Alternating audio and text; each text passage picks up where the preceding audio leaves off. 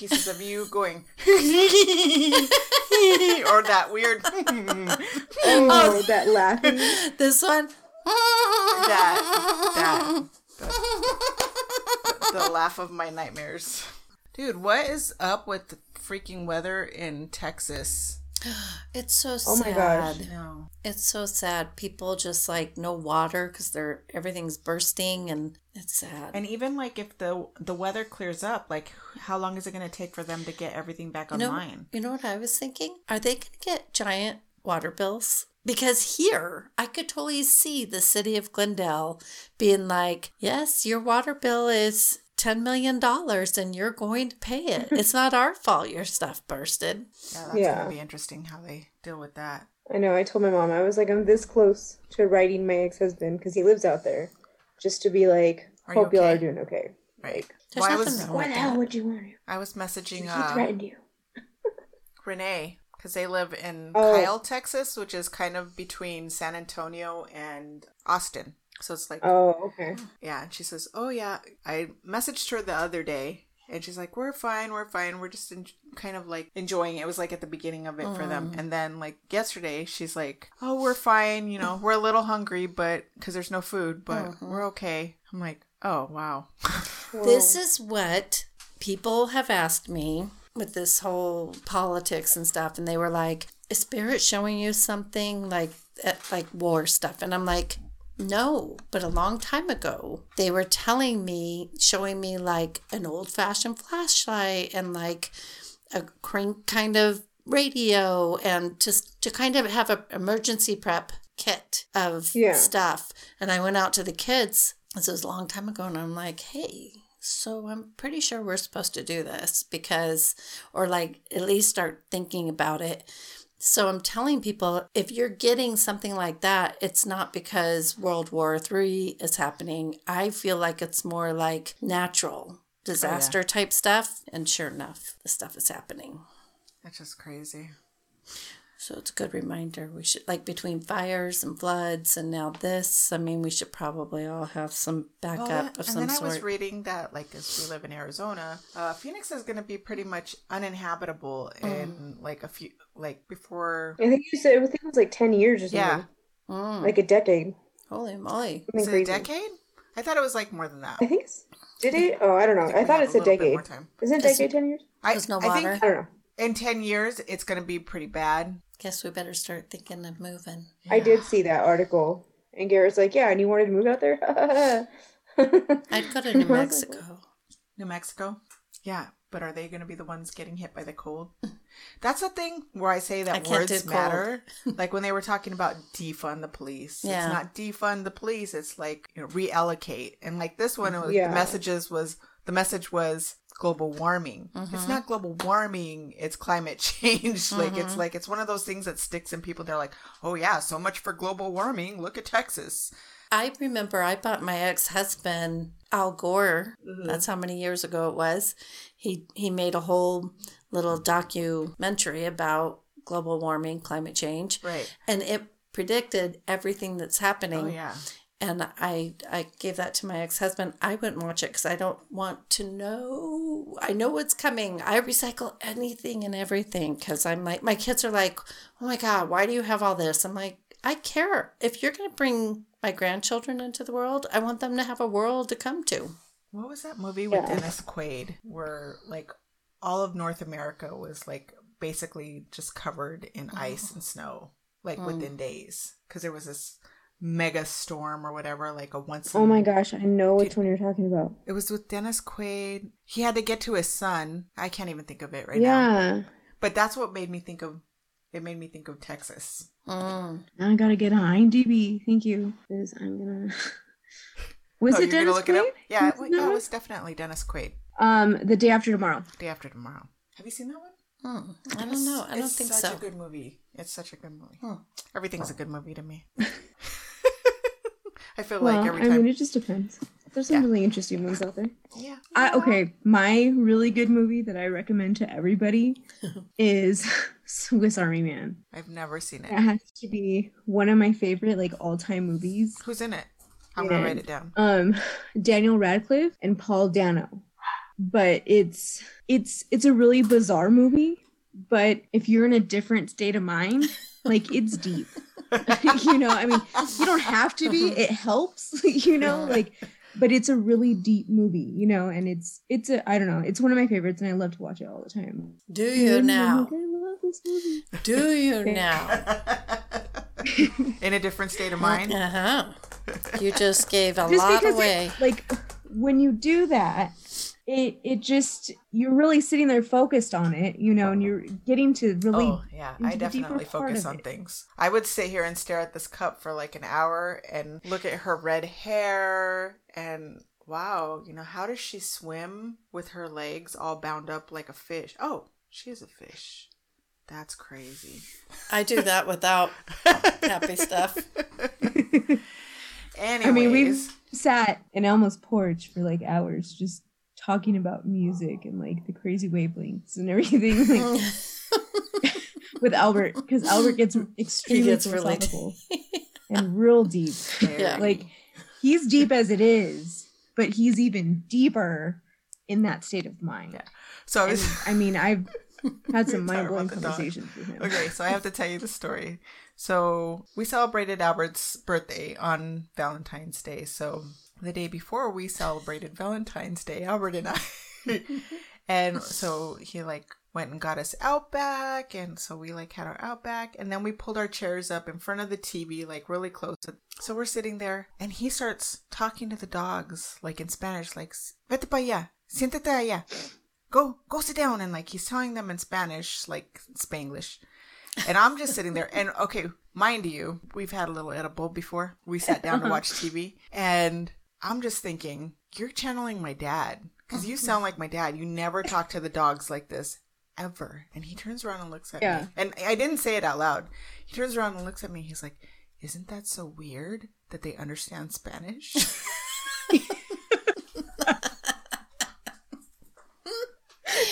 You're having your own moment, and then he's like Whoa. having his own. That's hilarious. Oh my gosh.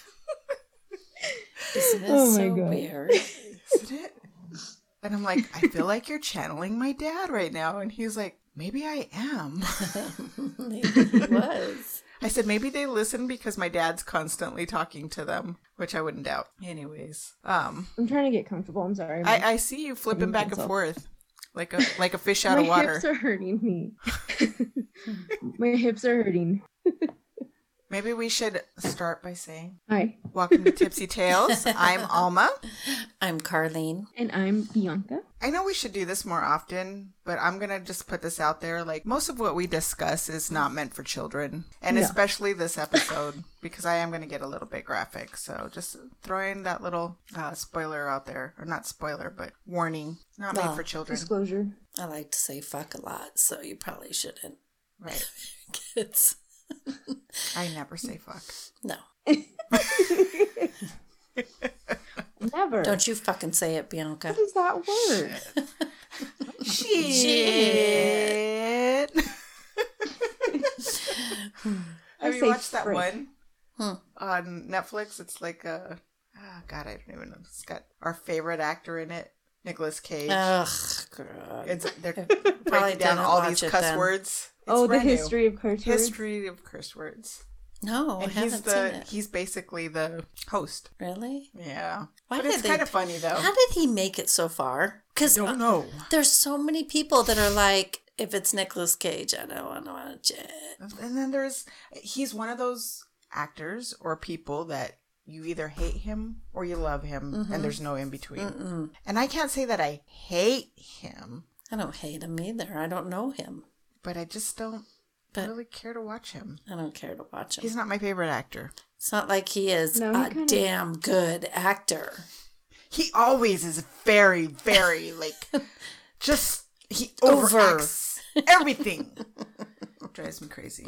Yeah. What about you? Do I you think like when he was younger, his movies were a little bit better. But I mean, it's not like they were ever like, "Oh my gosh, must watch again." Right? But yeah, no, he's he's just kind of different, and then he's kind of gone off the deep end a little bit lately too, which most do. You know, I don't know if you've seen him hanging around with Marilyn Manson recently. Oh, Oh, after all the stuff that's just come out about Marilyn Yeah. Manson?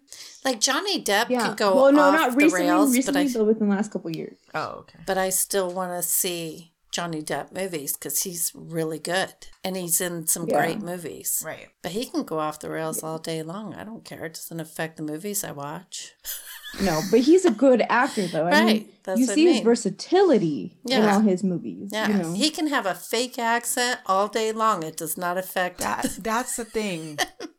He, the other guy is not versatile at Yeah. all. He plays the same guy, or just like Yeah. he's pretty much the same guy Yeah. every time. I don't Mm-hmm. see a different person. Like with Johnny Depp, you can see him be that actor, like or that take on that persona. Yeah. and I don't see that with No. Nicolas Cage. No.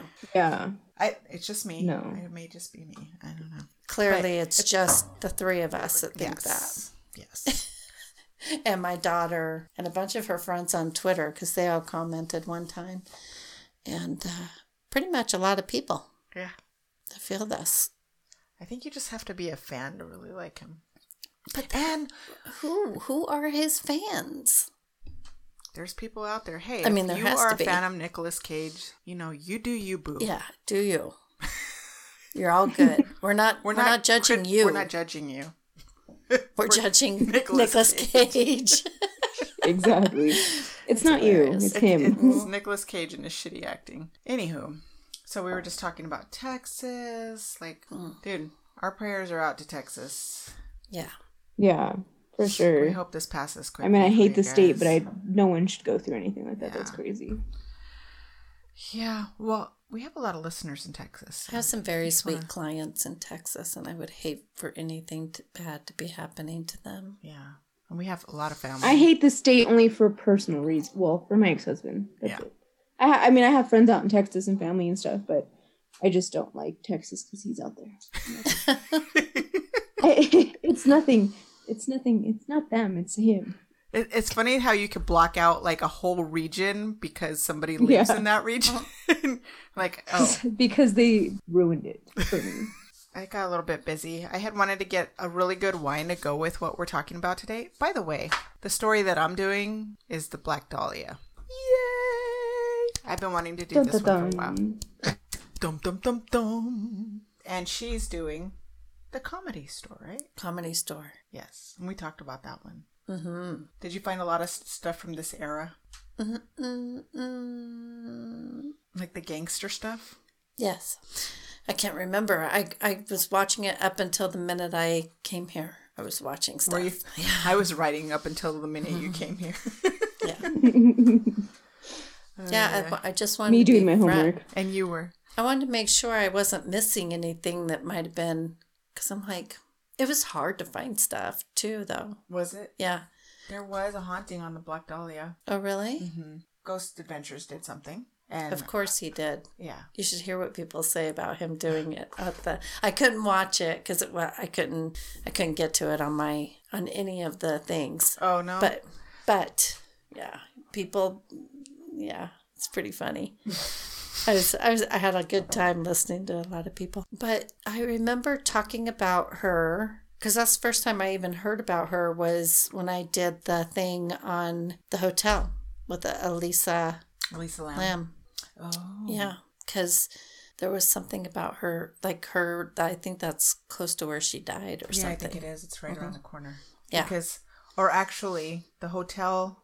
I think there was a hotel she was staying at is Mm. like right on Skid Row, like off of Skid Row. So it wasn't the Cecil. No, she wasn't staying there, No, but it was but it was a different yeah. nearby. So something was it was all in that area. or the park or something. yeah, yeah, and I thought I heard there was there was a connection with the comedy store. Well, I looked. I didn't see anything. Huh? I don't know what I was. Maybe it was something else. Yeah, because you said you briefly said something, so I was like, there's "Oh, if we can con- connect it." Yeah. So I went through everything all over again, and I was reading stuff online, and it's hard to keep track of the shit that I read anymore. So Albert posted something the other day. It was a bunch of different faces. It was like one, two, three, four, five, and it was like all the these was it cat faces? I don't know. It was dogs. It was Dog faces. Yeah. And so I fat fingered it and hit the wrong one. and I think he had just saw that I rented the um Ghost Adventures on the hmm. thing, and he's like, "Are you watching murder mysteries again?" Because it was like a sad, a sad dog, like a crying dog. yeah. I was like, "No, hmm. that's not what I meant to push." Oh, that's funny. Actually, the dog that I picked was wearing headphones. That's that was the one. I was like, "What mood are you in right now?" Like, that's me. Oh look, we're both wearing skeletons today. You wearing a skeleton? I got a skeleton. shirt. I forget what it says. What does it say? If you are easily provoked, you are easily controlled. Yeah, Albert bought me this shirt. I don't know if it was a hint. uh, no, he got us matching shirts. He has he has a shirt too. All right, so maybe I should just jump right into this. Bye, You're Matt. pouring. You're so awkward. I know. It's such a big bottle. It You see, it's like the size of her arm. It's huge. Jesus. It's bigger. You get fisted. Oh my god. Oh my god. Just a double fist with the thing, you know, together. Are you good? No, you're stuck with us. I don't know if you want Stay in one. here. I'm just gonna try it with the lemon. All right, I'll have a little lemon. A Little s- a little A squirt. splash. little. Oh. Splash. Is there a difference between a squirt and a splash? I don't know. Just give a squirt. Squirt. Squirt. Wasn't there like a a lemon drink called Squirt? Yes. They yeah, my dad's anymore. obsessed with it. That's the My disgu- dad most disgusting name Squirt. ever. Yeah. Which one's Squirt. mine? Doesn't And I feel like it's a Mex. Hmm? I said I feel like it's a Mexican thing because I feel like I only see Squirt? A squirt? like want some a squirt? A squirt. Yeah, that's what I'm saying. Like a squirt. like I think that's. it has. It's It's I don't either. Know, my dad loves It's it. either still around here. Think. It's either still around or it just recently stopped because I remember getting it from my kids. Really? Because it, it's um it's like a citrus. It was a cloudy instead of Yeah. it was like cloudy. Yeah, my dad. My. I think. Did you stir it? No. now it's stirred. Shaken, not stirred. Oh, it's actually good with the A lemon. little squirt of lemon. the little squirt. squirt. Squirt. Squirt. Squirt. It's like moist. You want out? Such No, stop.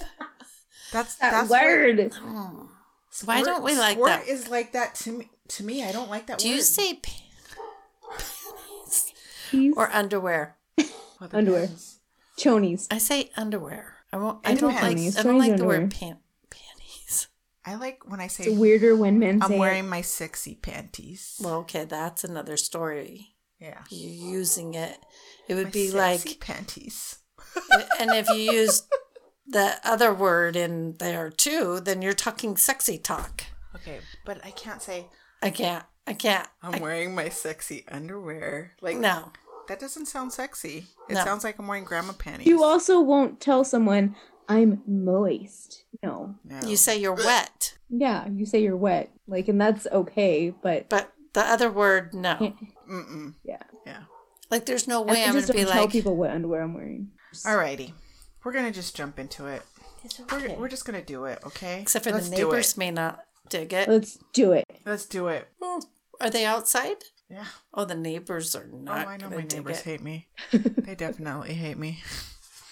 Alrighty then. Is that a car in a driveway? Yeah. I thought your fan, your cars were in the way. No, that's the the neighbors.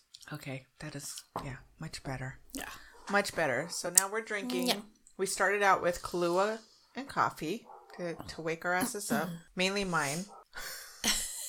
Hopefully, she'll stay awake for my story. Mainly mine. And now we're drinking Seven Up vodka and a little squirt of lemon. to moisten it I don't up. think squirt's that bad. I don't, It's not as bad as moist. No, I don't know what it is about the word squirt. I just don't like it. As I say it like five more times. I don't mind squirt. hey, squirt. He's, yeah, see? Say, I don't mind squirt. Yeah, that one I don't. I don't. It doesn't. It doesn't bother me. Not like moist. Ugh, Moist. so gross. And it like when we're with friends and Garrett and his buddy, they both know I can't stand it, so they mm-hmm. just they'll continue on. They start talking about their moist meat, putting it in the players' Ah, mouths. They're gross. They're so gross. Yeah, Okay, that's. and they go on and on, and I'm just like, okay, yeah, you guys stop now. Are you guys trying to get rid, rid of me or what? Yeah, yeah, exactly. All right. So here's my story. I wish I could just be like from here up. Oh, we could arrange that. Oh, oh wait, I can. She's got the hydraulics. She's like, boom, There. boom. Now I'm just all airbags. boobs and up. right? Exactly. Do the bouncing. Hello, my name is Carlene. I feel. okay, I feel like I a little gotta, girl now. I gotta get used to this height now. All right. I feel like we're warming up now. We are warming up. Too warm. All right. The Black Dahlia. The Black Dahlia. Now, this is one of those stories. It's one of those ones that I've been wanting to do for a long time, but it's like, do I have the time to devote to this story so that I can do it right? And so I didn't have the time to devote to this story, but I think I did a pretty good job as I pat myself on the mm. shoulder before I've even read my story. So we'll take you to a cold morning in January 15th, 1947. A mother Betty Bersinger is taking her child a walk in Leimert Park in a neighborhood in Los Angeles, California, and she spots what at first she thinks is a mannequin lying in the grass. However, much to her horror, it's not a mannequin, but the bisected, mutilated, and naked corpse of a woman. She, of course, freaks out, runs to the closest neighbor, and calls the police, and they're there in minutes. The body was just a few feet from the sidewalk and posed with the arms above the head, her elbows bent at right angles, kind of like I think straighter than that. She was totally is it posed. Right? Like, like right. She was Vogue posed. Vogue. Oh, right. Ugh, If my arm could be straighter. Wait, it's gonna get worse. it's gonna get worse. And her legs are spread apart, and she's cut in half. Like completely cut in half. The lower half of her body was positioned a foot away from the upper, and her intestines had been tucked neatly beneath her buttocks. I forgot, I didn't write in here because the source that I took it off it didn't mention anything about feces, but there was feces on her. Ew. I think it I don't was think her. I've heard oh no. I think that was another. That was another case. Despite the extensive mutilation and cuts on the body, there wasn't a drop of blood at the scene, oh. indicating that the young woman had been killed elsewhere. Her mouth was slashed from ear to ear in what people refer to as a Glasgow smile. It's kind of like the Joker. Yeah. Mm-hmm. Ugh.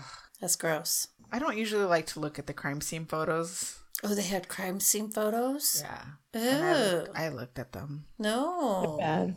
I looked at them. It was it was gruesome. And she's like porcelain white because all the blood has been drained from her body. Um, she had several cuts on her thighs and her breasts, were in where entire portions of flesh had been sliced away. that is shorty. She's having a beautiful Aw. time with me petting They're her. having a melding of the minds here. she purrs, you know she purrs. oh, she's bringing her hand into it now. She's like, "Don't stop, don't stop." Yes. Her body had also been washed clean before it was placed where there to be found. I think I read that. Um, upon the discovery, a crowd of both passerby and reporters began to gather. Los Angeles Herald Express reporter Aggie Underwood was among the first to arrive at the scene and took several photos of the corpse and the crime scene near the body. Detectives located a heel print in the ground amid the tire tracks, and a cement sack containing watery blood was also found nearby. Now, don't forget about that cement sack. Um, it was determined that she had been dead for at least 10 hours before the discovery of the body, leaving her time of death sometime between the evening of January 14th or the early morning hours of January 15th. During the autopsy, it was also determined that the body had been cut completely in half by a technique taught in the 1930s called a hemicorporectomy. The lower half of her body had been removed by transecting the lumbar spine between the second and third lumbar vertebrae, thus severing the intestine and the duodenum. And did I mention about her intestines being tucked? Yeah. Did I say that? Mm-hmm. Okay. Ugh. I mean, it was just so like thought out, meticulously done, so personal. Yeah. It was and also by a yeah, professional. Like yeah, yeah. too too perfect of a crime. like Not perfect, but like But like a medical professional. well thought out. Mm-hmm. very well thought. It's not an angry, like an angry, like crime of passion. That's anger. Yeah. It's This like was fetish Yeah. or something. it's, So yeah, it's weird. I'll have to show you something in a little bit. Because disfigurement of the face would mean like to, was it, was it humiliation or was it like, was she mean to somebody and they were like, I don't know. The theory that's out there is that it was art. Oh. oh. Like it was oh. artistic, and, and hmm. I'll explain more. You just finished watching. Well, I'll let you talk about that in a little bit. Okay. It was also determined that she was killed by a blow to the head, which caused cerebral hem- hemorrhage, which is something they didn't put out there. That uh-huh. wasn't that wasn't in the newspapers. And there was also something about something stuffed in her lower parts. I think it was hair. Yeah. Yeah. At first she and that I I remember hearing, not reading. Hmm. At first she was considered a Jane Doe until the FBI was able to identify her using her fingerprints. Her prints had just happened to be on file from a 1943 arrest. She is widely known to us now as the Black Dahlia, but her name was Elizabeth Short. So a little bit about Elizabeth. She Ooh, that's Aiden's birthday. Really? July? Oh yeah, and Isaiah's is July thirtieth. I was thinking of Isaiah when I. So she was a Leo. Elizabeth Short was born on July 29th, nineteen twenty-four, in the Hyde Park area of Boston, Massachusetts. Her family settled in Medford, Massachusetts, and this is where she would be raised for most of her life. Her father uh, built miniature golf courses until 1929 when the stock market crashed and he lost a ton, ton of money. And and after that so he goes and he parks his car near this bridge and disappears. And they presume that he committed suicide by jumping into the charles river. Due to issues with bronchitis uh, elizabeth ends up living in miami florida when she's 15 with family friends during the winter months. She does this for three mm-hmm. years, going back and forth to Medford. She ends up dropping out of high school. Then in 1942, Short's mother receives a letter. 1942? Okay, all right.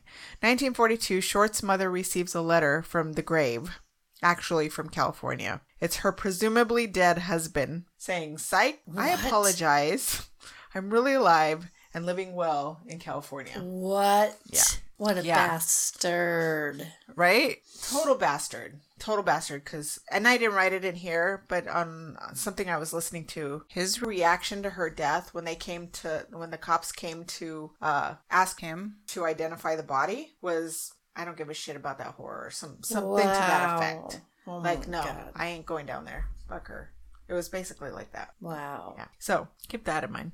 In December, at age 18, Short relocated to Vallejo, California to live with her father, whom she had not seen since she was six years old. I guess this doesn't last long because her and her father are constantly fighting, and she decides to move out in January of 1943. Um, then there's some more moving back and forth where she gets a job at the base exchange at Camp Cooke, now known as Vandenberg Air Force Base.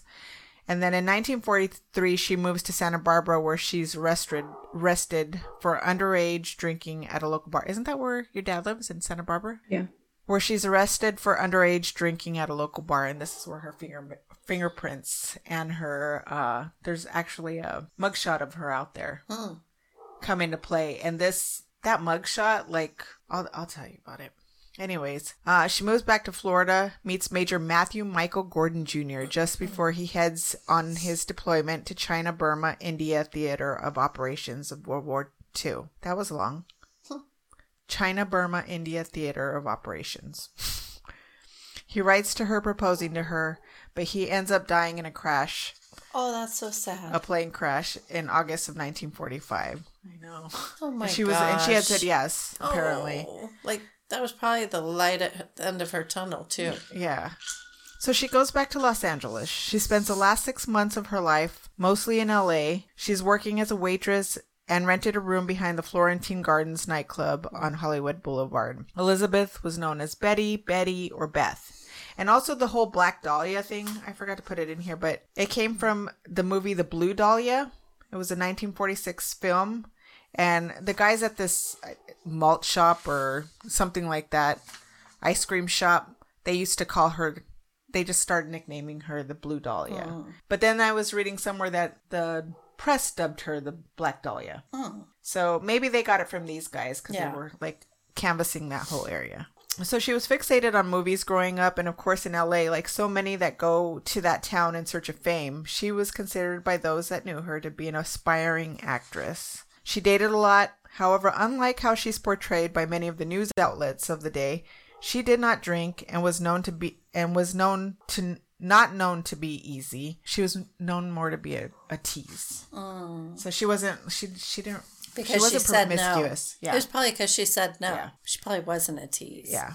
In fact, when she was working on that Vandenberg, like when I was reading this, um, that Vandenberg Air Force Base, mm-hmm. she ends up leaving because she doesn't get a lot of dates there because she doesn't put out. She's not. Mm, easy. But unlike how she's portrayed in the media, like mm-hmm. she's put out there as being a whore. And, mm-hmm. um, there was so much information on this, like mm-hmm. so much. On January 9th, 1947, Short returns home to her Los Angeles to Los Angeles after a brief trip to San Diego with Robert Red Manley, a 25-year-old married salesman she had been dating. Manley stated he dropped Short off at the Biltmore Hotel located at 506 South Grand Grand Avenue in downtown Los, Los Angeles, and that Short was to meet her sister, who was visiting from Boston Oh wow. that afternoon. By some accounts, staff of the Biltmore recalled having seen Short using the lobby telephone sh- shortly after she was, le- and he was this guy was one of the first people that they like went All after. like, into. yeah, recalled having seen Short using the lobby telephone. Shortly after, she was allegedly seen by patrons of the Crown Grill Cocktail Lounge at 754 South Olive Street, approximately 0.4 miles away from the Biltmore Hotel. All right, so suspects in initial investigation. On January 21st, 1947, a person claiming to be the killer called the office of James Richardson, the editor of the Examiner, congratulating him on the coverage and stating that he was going to turn himself in soon. And oh, by the way, expect some souvenirs of uh, Beth Short in the mail. Oh my god, how sick. I know. And not long after, a suspicious package arrives with individual words that had been cut and pasted from newspaper clippings. Additionally, a large mess. Were you about to say something? No, but that sounds like the uh Zodiac. yeah. Keep that in mind. She's like, just wait. Just wait. Newspaper clippings. Additionally, a large message on the face of the envelope read, Here is Dahlia's belongings. Letter to follow. The envelope contained Short's birth certificate, business cards, photographs, names written on pieces of paper, and an address book with the name Mark Hansen embossed on the cover. The packet had carefully been carefully cleaned with gasoline. So anyway, yeah, her, her they had cleaned everything with gasoline to remove the fingerprints mm. and I guess they were able to glean some prints off of it and they sent it off to the FBI and but somehow like the it got corrupted in transit. Oh, of course. Yeah. Similarly, similar to Short's body, which led police to suspect the packet had been sent directly by her killer. They did get some prints though and sent. Oh, this is what they got. Uh. Sorry. They did get some prints though and sent them to the FBI, but they were compromised in tran transit, and that was that. Also, the same day, a handbag and a black suede shoe were reported to have been seen in a garbage can. The police recovered those items from an alley not far from the Norton Avenue, from Norton A- Avenue, about two miles from where her body was discovered. Those items had been cleaned with gasoline as well, so no prints. So the Mark Hansen of the embossed address book became a suspect as- as well. He was a wealthy local nightclub owner and acquaintance of Elizabeth's. Elizabeth's roommate, Ann Toth, said that he had made sexual advances to her recently and she had rebuffed him, so she like basically said he had reason to kill her because of that. Which is weird. Like any guy that you rebuff or say no to, like They're has a reason be to kill you. Right, right. Like what a dangerous world we live in. Well, I mean, if they're off balance, and I mean, the way that she was, well, the way that she was murdered, kind of just the the way they cut her face is kind of like mocking, like she made somebody upset Right. because she wasn't nice enough to them or something. I never thought of that. That's Mm-hmm. actually that makes yeah, that seems like it might be out of anger. yeah. Like that part. That might make sense. Yeah. Anyways, he ends up being cleared of suspicion eventually. Uh, police also, and I'm not going to go through every single one because there was, I think there was like 50, su- I think, no, 25 at this time. Police also interviewed several persons found listed in Hans's address book, including Martin Lewis, who had been an acquaintance of Short's. However, he had a good alibi as well. A total, listen to this. Oh, wait, no. A total of 750 investigators from the LAPD and other departments worked on the case during its initial stages, including 400 sheriff's deputies and 250 California State Patrol officers. I mean, that's pretty impressive that they had that many on Right? one. hmm On January, yeah, that's a lot. Like, I was tripping out how many sailors came to that other case that we were talking about the other day that came and um, were like going through the swamps and the forests Oh, right. Mm-hmm. On January 26th, another letter was received by the examiner, this time handwritten, which read, Here it is. Turning in Wednesday, January 29th, 10 a.m. Had my fun at police, Black Dahlia Avenger. That's what he called himself, the Black Dahlia Avenger. Whoa. The letter also named a location at which the supposed killer would turn himself in. Police waited at the location on the morning of January 29th, but the alleged killer did not appear. Just playing. Yeah. Which again is kind of reminiscent he's t- of the Zodiac. Isn't it? Yes. Dun dun dun. Dun, dun, dun. Hmm. it gets more interesting, doesn't it?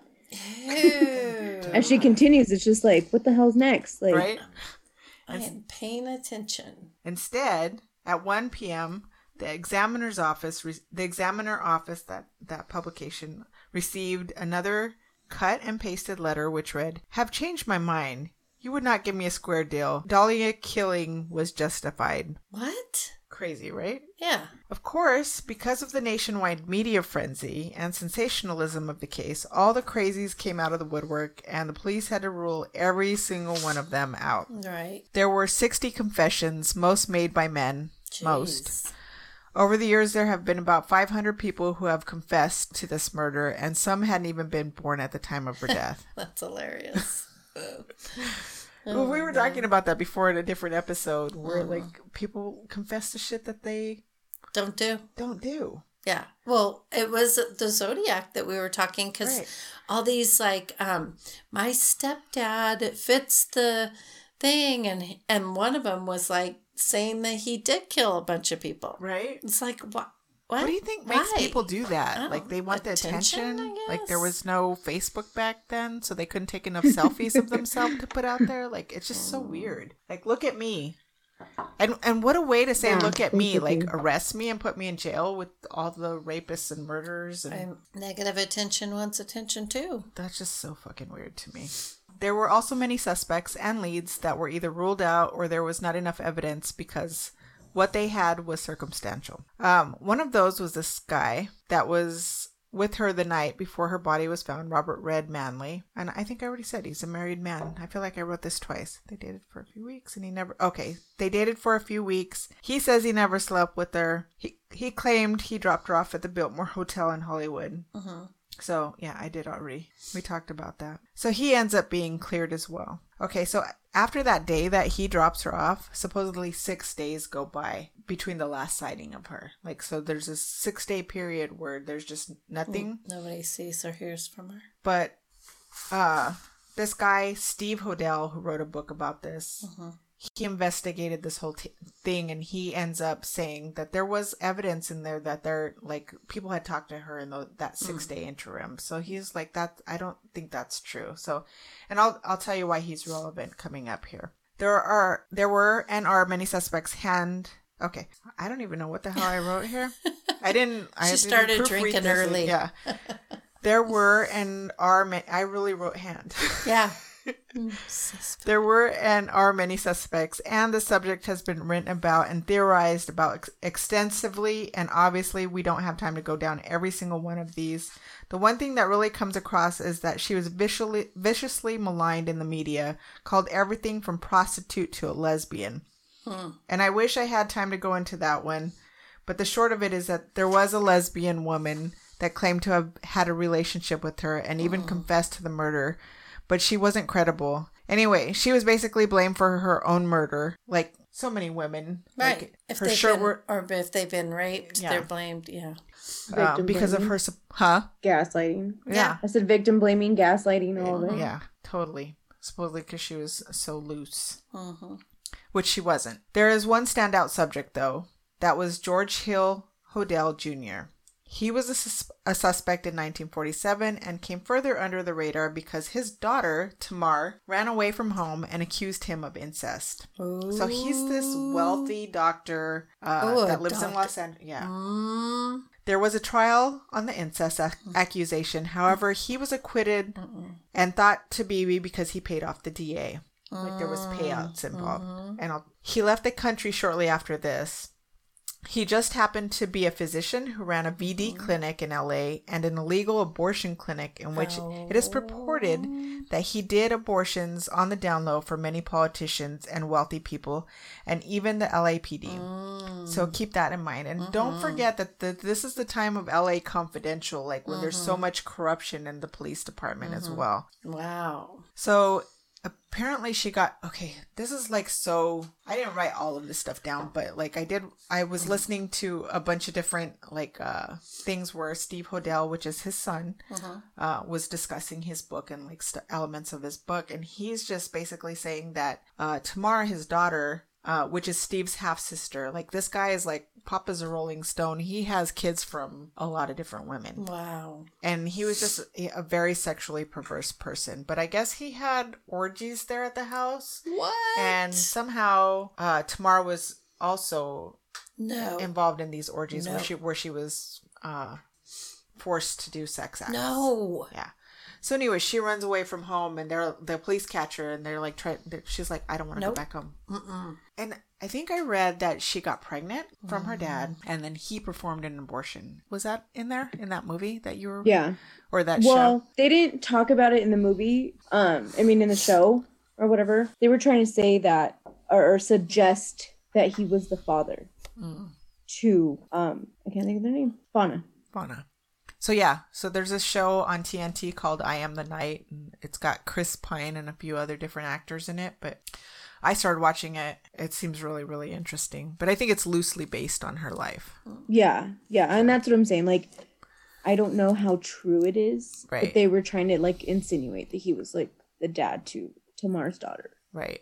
That And he then that, that, she and they link him to the Dahlia in that show as well, Yeah. right? I didn't get that far. So, anyways, yeah, he's this guy is just, and the the house that they show in there, that was actually their house. It looks like a huge Mayan temple, and this is how the son describes it. It's like it's called the Franklin House because it's on Franklin Avenue. It's also a historical house too. It was uh Frank Lloyd Wright's I was just gonna say it was Frank Lloyd Wright. really his son Lloyd Wright Mm. is the architect of that house. So wow. And interestingly enough, during this time, there was some repairs that needed to be done, and he hired uh, Lloyd. I think his name is Lloyd Wright. It's not Frank Lloyd Wright. It's Lloyd Wright. Hires him to come in and like oversee the repairs to the house. And part of that was like all this cement that was ordered because there's a lot of cement in the house, and these giant, giant bags of cement. And That's why there was, and then cement at her. there was a cement bag that she Yeah. was carried in. Wow. I mean, who? Like, there's so much circumstantial evidence. Uh, Mm-hmm. let, let me, let me, let me read.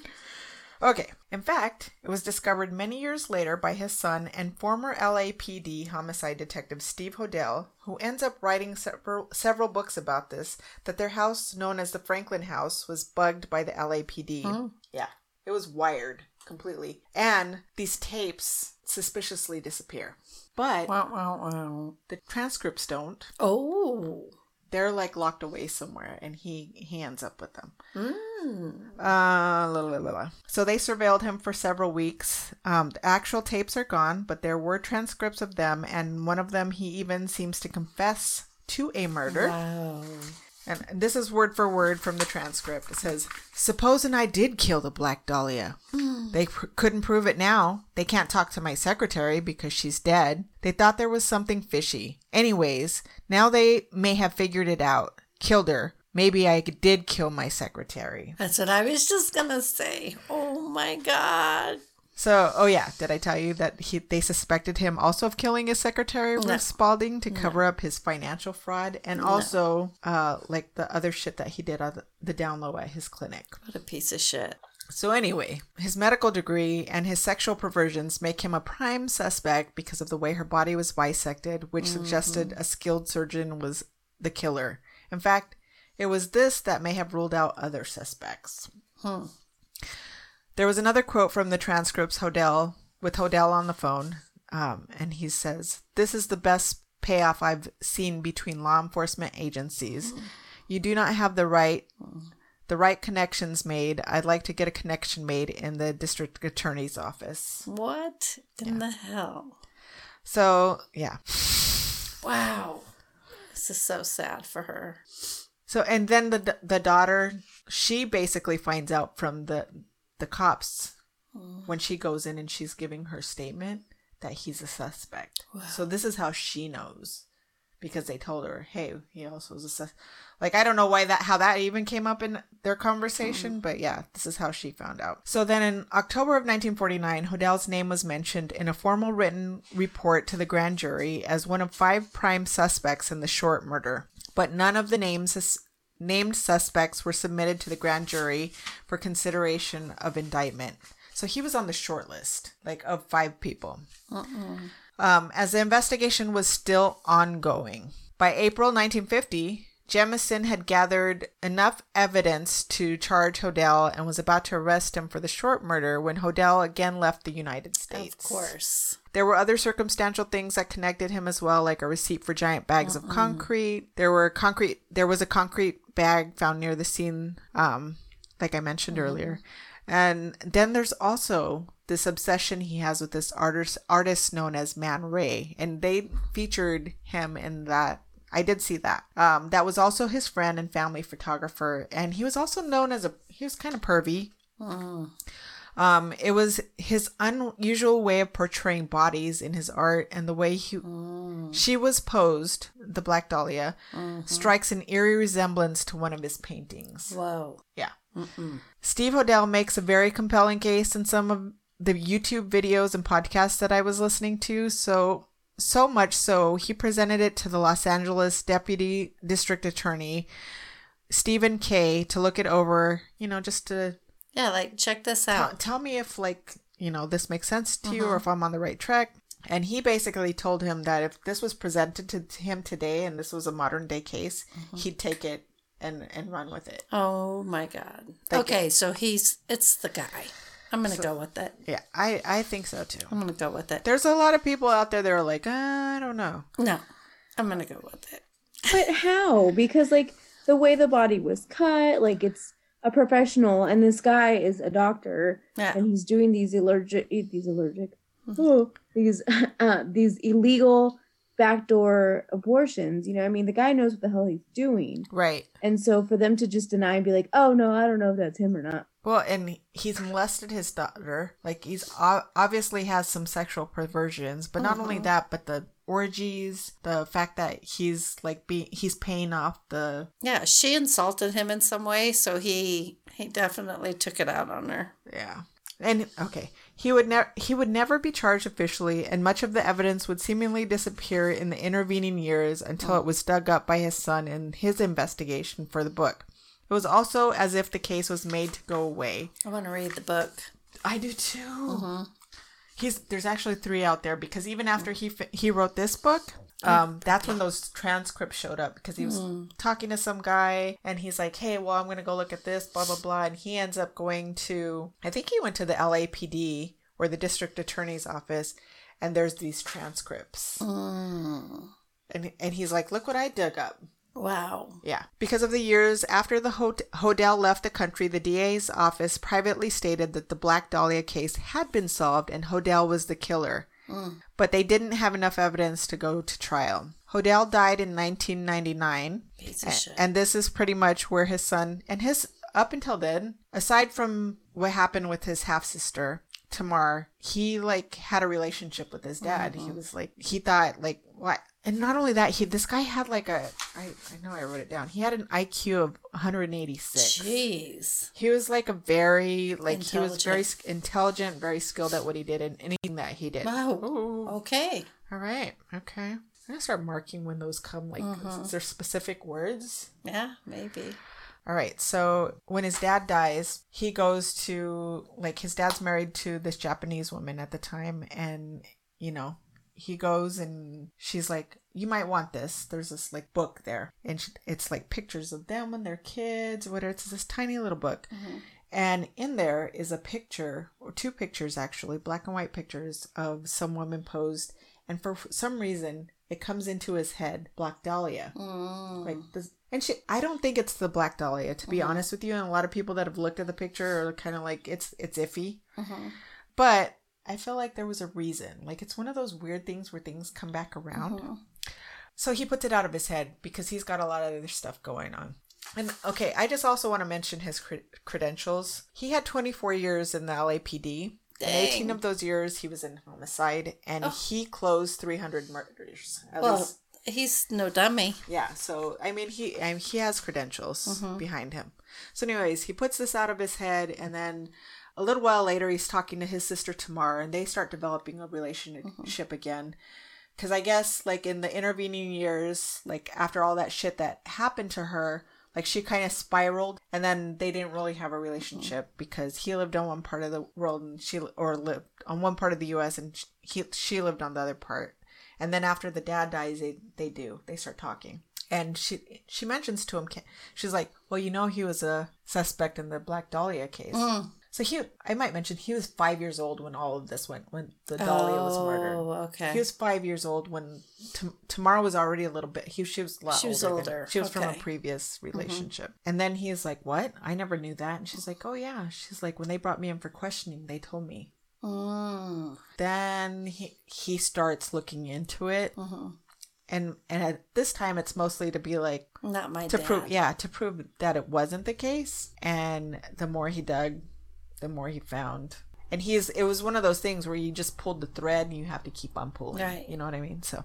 How sad for him. I know to find out that Yeah. all this stuff about your dad, and mm-hmm. even not even that, finding out your dad, like the length of everything that happened to your sister, him being suspected of murdering Right. his secretary, and there was mm-hmm. something else that they brought them in him in for that they suspected him of as well. Okay, so in his books, he also links his father to the lipstick killer of the late 1940s and a Manila jigsaw murder in 1967 in the Philippines, where his dad lived for a time because he left. Um, he ends up marrying a Filipino woman, and the murder was pretty much a copycat of the Dahlia murder. Wow. There were several other murders he also linked him to within a radius of their house on Franklin, which might, I add, looks like a Mayan temple and is also uh-huh. supposedly haunted as well. Oh. In fact, at some point, they have a have cadaver dogs at that residence and find evidence that there had been bodies buried there. Whoa. But I guess they didn't dig because it's private property, and these people are like, "No, you can't do it." Wow. That's amazing. Uh, and his book is called The Black Dahlia Avenger. That was so good. Isn't it? Yes. I want to get that book. So crazy. My like, hips hurting. I mean, it's wild. It really is. It's it's crazy. There's just so I don't know. And and watching that whole um show, of course, you know, like we said, it's like loosely based on it. right. You know, but it makes you wonder how much truth is actually in it. right. Um, and then the whole like art thing. You know, like um, he was obsessed with this guy, Man Ray. yeah. And I was I was looking at pictures like his art because I was like, oh yeah, that's Man Ray. So I was looking at stuff and I'm like, oh, I get it. It's weird. Um, but- Yeah, I'll probably put but up some pictures. um but it's it was weird because um in the show like they show him as a kid you know and i don't want to like bring too much you know i don't want to like for you right. But they show him as a kid and he i guess wanted to be an artist. And they told him he was too smart that that he didn't have any um emotion in his art. And so they someone told him you need he needs to be like a doctor or something. Like he's just he's too smart and he's just not fit for art. And that's so true. it's interesting it's in the last episode and you'll see it. Um but it's just interesting you know because you wonder how true that is you know if he really did want to be an artist or if he or you know if he wanted to be a doctor or Right. if he got pushed towards the doctor thing because his iq and all that Right. so i don't know I think it was the it's really lipstick interesting though murders where the body was found uh with that's why it was called the lipstick murders. The body was found with the letters BD put in there. And this mm-hmm. guy, Steve Hodel, the the son, you know, basically says that's my dad's handwriting. Like Yeah. he recognized it. And and from one of the letters that were handwritten as well. So Yeah. but then they had I guess it's one of those things that's unreliable, like taking a lie detector test. Like you can have mm. one handwriting suspect or suspect handwriting expert come in and prove that it is, and then you have another one Yeah. come in and prove that it isn't. So it's just like one of those things that's subjective. So Yeah. Yeah, It's it's, just it's crazy. interesting and the whole case is just crazy. You know, but but that was the thing is that they were trying to say um well cuz there was a whole book written um let me see. Um there was a book written called I have it right here called Exquisite Corpse: uh Surrealism and the Black Dahlia Murder. Murder. mhm. So they're basically saying that the guy was just into surrealism, and um, they look at people like Salvador Dali, Man Ray, and like different surrealists, and saying that he was like inspired by them. uh, So yeah, it's interesting. I think it was him 100%. I think so too. Oh, 100 I'm, percent. I'm totally Hundred- like biased. I so want to read that guy's book they, I was watching. Uh, books. There was like a. It was after his book barely came out, and so they had interviewed like people in the LAPD, and actually the detective, like I don't, I didn't write down his name, but they did. They interviewed the detective, and the dec detective was kind of salty about it, and he's like, "Oh well, there was a bunch of other evidence in this case that he didn't have access to, and I don't, you know, I don't think, I don't think he's onto it. Blah Well, blah blah. That don't we don't think it was him." They don't like other people to Yeah. solve their stuff. even though he was had been in the LAPD Yeah. for years and years. Yeah. Why wouldn't? Well, yeah. Isn't that one of that circular thing that I was talking about? Like here, Mm-hmm. his father was a murderer, and then he ends up in the LAPD, Yeah, that's kind of. and then this falls in his lap like so many years later. After all these years, Yeah, that's bizarre. but he basically said this case was solved back in 1940 something. It was solved a long time ago, Mm-hmm. but it was just brushed under the carpet. Mm, So he was just basically piecing everything back together. And there was a bunch of quotes out there for from people that were like in different like the DA's office and LAPD, different like people and they'd be like, you know, on the down low we solved this case. He was a doctor that used to live on Franklin.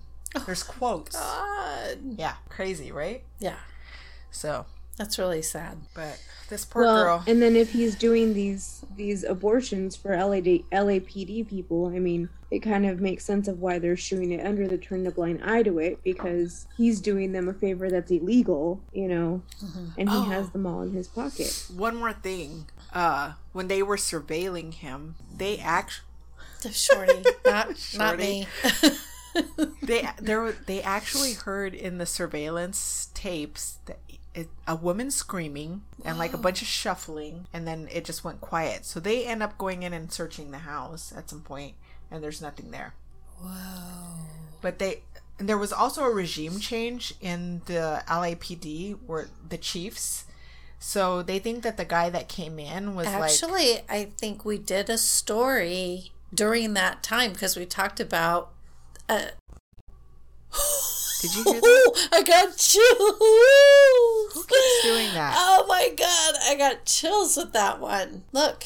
yeah Um. So wait, that wasn't like, just me. I like witnessed that. static energy I thought my computer was freezing. No, it's messing up our. Really? They- oh. Did we freeze up? Did we freeze up when you when that Yeah, happened like right like she when she was telling her story, she was like going like this, and it kind of like froze for a second. oh my gosh, so not only that, but that did it too. Interesting. Oh, Um anyway, well I can't remember what story we did, but they were doing they were revamping the whole department at that time. right. Because there had been so, they had such a bad reputation, and the guy that comes in is basically like, all right, we don't want to. Because I think there was evidence that there was some corruption that took place or whatever. Mm-hmm. Right? Ooh, I got chills. Yeah. What is happening right now? I don't know, but that's it's starting to freak me out Yeah. the way it does that so much. I think you're just you have an electric personality, and you're causing interference with her. But our. I'm getting chills and stuff. That never happens. I get chills every time I'm around you. Like, You guys are feel freaking me out. Now I'm hearing noises. I thought I I, thought I, saw was hearing something shit, and my behind dog's over you. here scratching his head. I almost rented. I almost rented the movie The Black Dahlia, but I watched the oh. preview and I was just like, it just looked like Stupid. like they really wanted to go into the whole lesbian thing. Like it was just like they were just playing up that part. Which is so. What if she was? But I don't think. I I just I don't, don't think, think she that was. was the case. No. I think they were like just think about the 1940s. How fucking judgmental. I mean, people are judgmental now Yeah. about women. Yeah. I think um, the connection between yours and mine is um, the abortion thing. Is it? I don't know. That's what I think. Though. Hmm. All right. Now I can't wait to hear your story. Dun dun dun.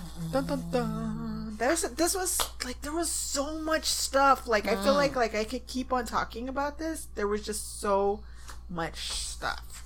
That's that's a good one. Like I feel like I could do a whole episode, Episode? on just George Hodel. Ooh. I'm, I'm sure there's more bodies. Oh, there is. Like he linked it to like so many other murders. Like Yeah. and and you know what? That's one of the things that I thought about when like I was actually looking at the the whole Dahlia case a while back was Mm-hmm. like this sounds like a serial killer. Like there has to be more bodies. Like who does that? He sounds like the Zodiac killer. Oh, wait. Oh. he does in his book i didn't put it in here but in his book and this is what has some people kind of like okay you had me up until you tried to link him to the zodiac killer but he feels like his father father might have been responsible for some of the mm-hmm. murders I think it sounds possible. so anyways i guess it's worth a read to read his book all right i can't wait to hear your story what's what's going on at the comedy store Okay. okay Are we ready? let's talk about it Okay. Oh my god, don't start. oh my god, not the laugh. Oh shoot. I'm gonna dislocate things. no no no no no no no no okay. She's getting ready to be a comedian at the comedy store. Comedy store. Okay. and Go. It uh uh uh it was originally Oh built. God. what is going on? I don't know. Like my whole head, like my hair just stood up on my. Okay, can I stop getting goosebumps? Maybe Stop. we have some of the ghosts of the comedy store. We might have to just start clearing things. Okay, the comedy store.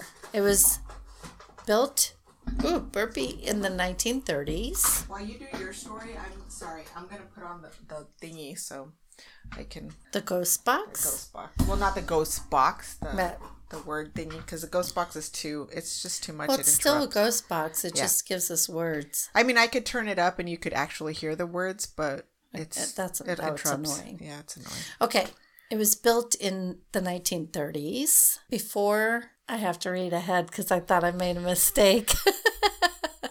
All right, before this building was the Comedy Store. In 1972, it was known as Ciro's. Ciro's. Si- Like hmm. S or C. C I R? O S. Okay. Ciro's. In the 1940s and 50s, it was a fancy, like, super hip nightclub where, like, all the famous people would go. So, like, Lucille Ball, Cary Grant, Katharine Hepburn, uh, Humphrey Bogart, all those people would hang out Wow. there. Yeah, it was like the Frank Sinatra, Bette Davis, all these fancy people. They have some really cool pictures online Really? of people whooping it up there. Huh. Like all their fancy furs and just like, yeah, long So it was, it was the place to be. It really was. It's I, that's right up my alley. I love looking at that stuff. But anyway, okay. But ooh, says Buried. buried. Who's buried? Is it backwards? So if you think about places like that, those uh, those kinds of places that were really hip with all the famous people, Uh huh. you're still getting chills. um, the mafia like to be part of those things too. So um, it was home to many mafia kingpins back in the day. So they say, um, ooh, like some people think Bugsy, you know, like he owned a lot of stuff. Bugsy Siegel. hmm They say that he owned it, but I don't think he did. I think they he just had his hands in it. Okay. But anyway, he, it was a, a, a big mobster named Mickey Cohen, who I think was under Bugsy. And then, anyway, um, he was one of the. no. It said, "Daddy, no." Daddy, no. This has to do- Why? all this has to do with my story. Yep. Has to do with her story. Yeah, I was gonna say that reminds me of your story. Yep. Buried. Oh, Daddy. That's no. all the goosebumps right now. Yep. Okay. All right. Anyway, it's getting ready to say something else. Just keep going. I'll tell you guys. Okay. I'm still getting goosebumps. It hasn't stopped. It's like nonstop. They're around you. Okay. Anyway, it is said that many of those who did him wrong, Mickey Cohen, that is. So Mickey Cohen, he even had his own office in Ciro's. I do remember seeing that on Ghost Adventures Yeah. because I did watch that episode. Oh, you did? Yeah. Ah, I It wish was- I could have It was watched like it. one of those. It, it just looks spooky to go up. You, Mm-hmm. Like they showed, they pan up these stairs up to this office, and they, then they like did the whole recreation of. Yeah. Mm, yeah. Anyway, um, he had his own office up there, but but it is said that many of those who did him wrong ended up as those who now haunt the property. Right. But what he did was if somebody did him wrong, they were killed right there in the basement. Right. So they, I saw somebody say something about a hole in the wall, and they would have them come in and they'd shoot them through the hole mm-hmm. in the wall. Mm-hmm. That was pretty crazy. So yeah, there's a lot of dead gangsters somewhere in there. I love those old gangster stories. like, Yeah. Especially like you think of them more on the East Coast, but like No, there there's a a lot lot. Mm-hmm. of shit that went down like Nevada, even here. Here. and- yeah. it still goes they're still here there's still stuff here when i was doing some research Insanity. oh my goodness Okay. this is making total sense Dude, I'm telling you the last few times besides last week, Mm-hmm. like this thing is starting to it like is and it answers us it's literally having stuff to do with like what we're talking yeah about. Yeah, it's not just random stuff Yeah, it's just okay. all right All right. uh it makes sense that it's mafia related ghosts because wait what oh oh I like when she's like, Yeah. What did I write? write? Well, I was like, while I'm watching stuff, I'm like, well, it makes sense that they're all mafia related ghosts because nobody's saying, like, I just saw Richard Pryor walk by. music. Hmm. Well, this was, yeah. yeah, nobody's saying that they see Richard Pryor or uh, Sam Kinison walking by as in ghost form. Anyway, during this time uh, of the 20s, 40s, 50s, mobster Mickey Cohen ran a brothel right next to the Ciros. Besides demanding a cut of the club's profits, which was cost a lot of businesses in the area paid for for like security and stuff Right. like that. It was just part of what you did for gangsters. Um, Mickey set up his headquarters in an office located upstairs. We already said. Ooh, this thing. Plants. Official mob unpleasant business was taken care of downstairs in the basement, which I already told you. Whoa. yeah. It says Wait, dis- disembodied blood? disembody. Okay, the last three words were plants, disembody, and blood. And her blood was drained. Hmm. It, oh It's yeah. all to do with my story. Yeah, Very. it does. Okay, anyway, there was a killing and torture room to hurt, punish, and kill problem people. Did you know that? Yeah. Uh, come on, stop. He doesn't know that. Stop looking shit up. Stop watching shows before I. I mean, I We I talked did. We this. were gonna do. We well, were gonna do this, so that's Yeah. why I even looked at it. And I only pulled it up because I really couldn't think of anything else ago. cool enough to do. Yeah. So I'm like, can I just do this? Anyway, um, customers who couldn't pay their gambling debts, romanced the wrong waitress or showgirl, or were guilty of some other offense, were the ones who suffered and died here. In the basement, there was also an abortion clinic. Interesting. It was set up for showgirls, prostitutes, and girlfriends of mobsters to get rid of their tummy bumps. I do remember that. These women probably didn't have a choice in this matter. A nurse of questionable skill who is on Mickey's payroll performed illegal abortions. But now that you did your story, I wonder if that doctor was ever a part of this hmm. because he wasn't far from this mm-hmm. place. Just saying. And he did know a lot of the wrong people Right. and the right people. Right. So I just wonder how many times was he called over to help out over here. Just saying. I don't know why. I just got the feeling, even though they had this nurse that didn't know shit, one woman died from her abortion, and the nurse was publicly humiliated and probably killed by the dead woman's boyfriend. Oh wow. Like oops. Yeah. Hmm, you Like, fucked you're- up. you're Guess you're gonna to die now. illegal thing, Yeah. Ugh, my. brother. That's crazy. Uh, in the 60s, it was a rock club. Uh, they don't really say too much about it, except for that's where the Byrds, the group, the Byrds, were discovered. Oh my God. I'm really sorry. now, if it just says you, says screw. screw. were they screwing people in the head? You never know. All right. Then, um, okay, so it was the rock club, but just for a short time. And then in 1972 is when it became the comedy store.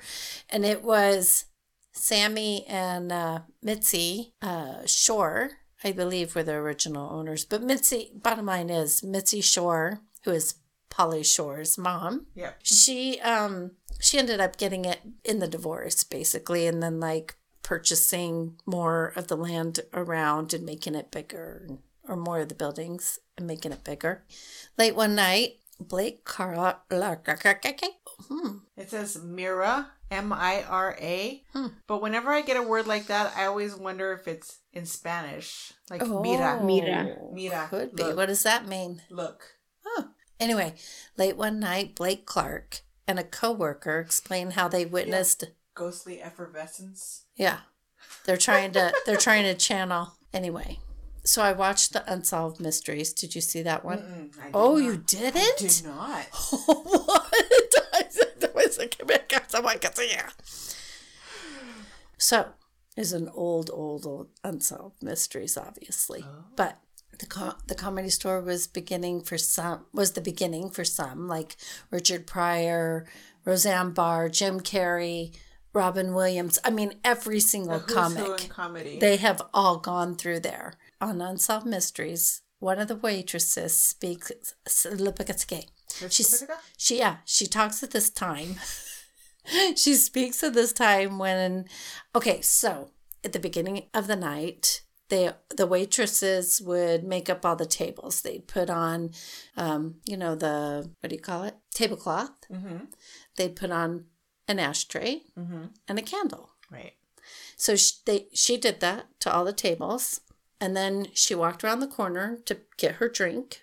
When she came back, the linens were all folded up, the ashtrays were all stacked up, the candles were all put back. Everything was put back in place. In Wow. just the amount of time it took her to walk around the corner, get her drink, and come. She was only gone a minute. That's crazy. Yeah, she said the waitresses said stuff like that would happen all the time. They would like get the place ready, come back, come back, and it would all be. But but at least it was neatly put away. Right.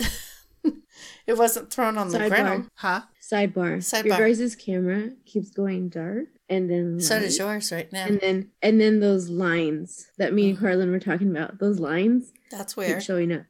Really? So yeah, Okay, okay, okay, okay. I'm ready. I'm so excited. I'm I'm kind of excited that you didn't see this because you know what I like. You saw Ghost Adventure. Jeepers Adventures. This is accounts by the people who were there. Right. This is people who really, again, Yeah.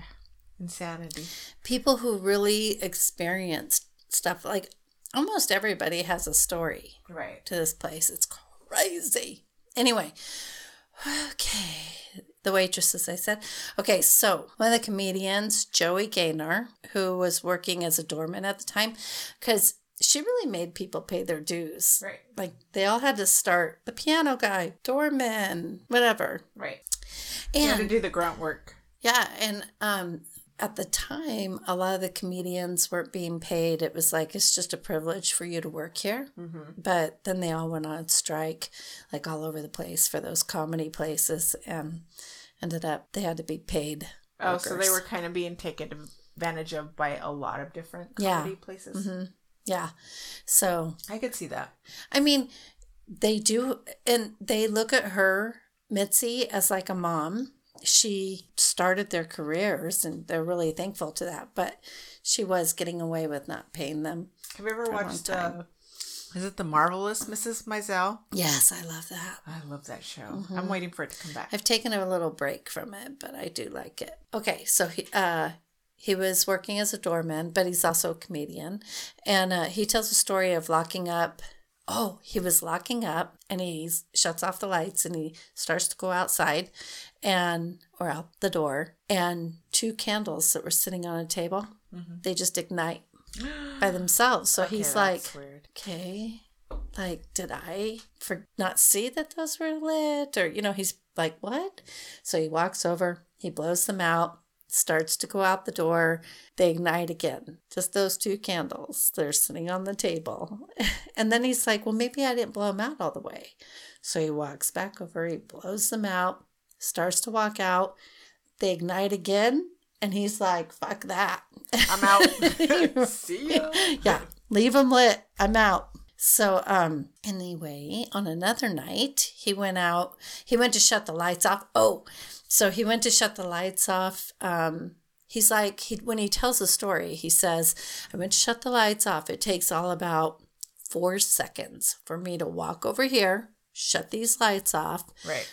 By the time I turn around and I walk over to the like the front of the stage, there's all these chairs from the audience area stacked up on each other. Right. like stacked up stacked up high. And he's like there's no human way. Like somebody could do it. In four seconds somebody could stack that many Right. chairs up and without making a sound. Like he, he would have heard somebody doing that. The way they're all stacked and how how can they do that without them falling down? Right. what's that say? It said grew and then it said white. white? Um anyway so that was a weird thing Right. And then another comedian, Blake Clark, also served as a doorman at one time, but he's also a comedian. He's actually pretty famous. He was on like Johnny Carson a lot and stuff. Anyway, and he also explains his experience of walking into the main room and the stage. He's walking like through the tables and stuff. And the bar stool that's on the stage just starts sliding across the stage all by itself. And he's very quick to say, like, it wasn't an earthquake, there wasn't a breeze, like, the thing just, just moved is by itself. John Travolta sliding across. Yeah, it's crazy. It's just like, so that freaked him out. so the two of them, Blake Clark and oh crap, what was the guy's name? Joey Gaynor, uh-huh. were both closing up at one time, and they're they're kind of talking about their ghostly experiences, like you know, did, have you seen anything ever happened to you? Blah blah blah. Joey starts taunting the ghost. He's like, "Well, come on, what are you gonna do now?" And all of a sudden, this ashtray like levitates mm-hmm. in the air and then gets thrown across the room against a wall. Well, there you go. Yeah. that freaked them out. That's what I'm gonna do. Yeah, don't fuck with me. Michael. And Michael. those things are heavy. Right? Those old school ashtrays. I'm thinking of those like big green. no, I think it was just like the plastic Oh, ones those that they little- set at the oh. table. But Darn. still, it was it was a big one. It was like you know, like a duel, so that person over here and the person over here. It wasn't like a little Isn't one it like crazy this. to think that like you would go somewhere and people actually smoked indoors? Yeah. yeah. Like back in the day, like you couldn't even go to have a pancake Yeah. at the Waffle House. You could smoke in a grocery store. Right. You could smoke on an airplane. Right. Yeah, that was You could weird. you could drink whiskey. I remember at living in California. if you worked in an advertising agency or something. That's so crazy. Anyway. It's Okay, well, I wish you uh, could still drink whiskey at work. we can. They need to bring it. Oh, we're working. This is technically us working here. Oh. That's our whiskey. Oh wait, vodka. Vodka. Vodka. Vodka. Anyway, Michael Becker was the manager at the time. Oh, okay. He was the man. They probably talked about him on Ghost Adventures or whatever.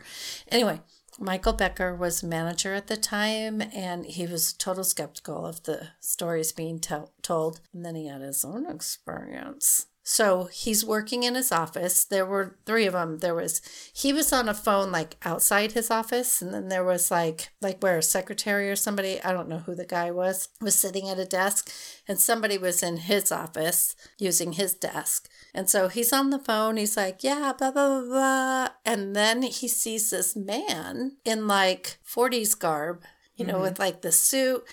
The like the pinstripe suit and the Right. hat, fedora. The mobster. yeah. The whole mobster look. walk into his office. And so he's watching it. Well it looks like this other guy's in the uh, at the desk is watching it too. And so they both run into the office and there's the guy at the desk. They're like where'd the guy go? And he's like what guy? You didn't see some guy walk in here? And then he's like no i didn't see anybody come in here Interesting. yeah, so he had his um, ghost experience by actually seeing an apparition of one walk into his office. And then, now let me go back to that one where um, late one night where Blake Clark and a coworker explained how they witnessed a metal gate. So I guess in the hallway, in certain parts of the hallway, there was this gate. It's a metal, you know, crisscross kind of gate. Mm-hmm. And they are watching it breathe. Like it would slowly, it was bending. Like contracting and Yeah, it was just bend. Yeah, it was kind of slowly doing that, and then it just bent all the way out, and you could hear it like squeaking because it's bending like it shouldn't. So it's like, I like how Shorty snored right when you were doing that. She's like, Anyway, it had this spooky squealing noise. Um, okay, so although everyone says the ghosts that reside there are not very threatening, like, oh, they only throw ashtrays at you and stack up chairs, but they're not threatening. Everybody is afraid to go in the basement, which I'm sure Zak probably found a demon or something down there. Um, I don't remember. well, Honestly, the basement is where There was some activity in the basement. yeah, everybody says There was negative activity in the basement. Everybody says they feel that they don't, nobody will even go in the basement, basically, is what they say. So uh, one night they're kind of like challenged. Blake and Joey are challenged to go down into the basement. This dog is snoring over my whole story. Am I boring you? Anyway, it's loud. They were challenged to go into the basement, and while exploring around, okay, so I don't even know how to describe this thing that they saw, but it was like this shadowy, squiggly like apparition that was like moving like. Like one of those things that are in front of car places that do this, but it Oh. was in slow.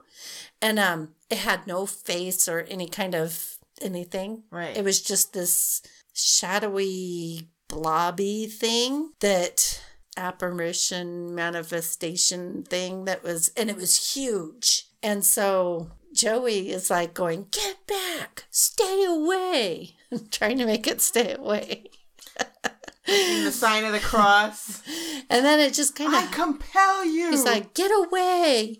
And then it just kind of hovered there for a while. And then it, it like, bro- you know, like this breeze, cold breeze went just like by them. Hmm. Yeah, and it was like it, it, it was like a That's cold creepy. breeze and it's mist. Yeah, it was crazy. if I saw something going, That would scare the shit out of me. yeah, I would. I wouldn't stand there to be like. I'd just be like, gone. Oh, yeah. Well, then they both like took off, but once it, I think they were just kind of frozen in fear. Catherine. Oh, interesting. Okay, so in 1982, Dr. Taff and his UCLA parapsychology team came to investigate the comedy store. Did you hear hmm. about that? Because of all the activity in the and of the spirits, which this thing is acting weird right now. Right. When they got to the backstage area of the dressing rooms, two coins fell from the ceiling. When they got to the basement, the psychic Dr. Taff suddenly was overcome by agonizing pain in his legs, which they're assuming that's because mobsters, you know, like to break legs. Oh, oh yeah. And uh, he had picked up the horrible pain some unfortunate soul had suffered, inflicted by someone else. Interesting. One tortured tac- tactic of the mob was to break legs and knees. In 1994, a segment for the TV series series Haunted Hollywood, which I couldn't I couldn't find it anywhere, was filmed in the original main room. Dr. Taff came along to watch the taping. Uh, he saw in the back of the room three men all dressed in 1940s style suits, including the fashionable wide lapels. Coldness. Oh, I just said that. Huh, with the shadowy thing. Right. Ooh. Creepy. After the filming, everyone packed up and left, leaving Taff the last one to leave. Taff came up to acknowledge them as they were still standing there. So he's acknowledging these 1940s Anemia. guys. Maybe we are anemic. Maybe that's why I'm anemic. Maybe you are. Oh, are you? Oh, well, there you go. Slowly. Okay.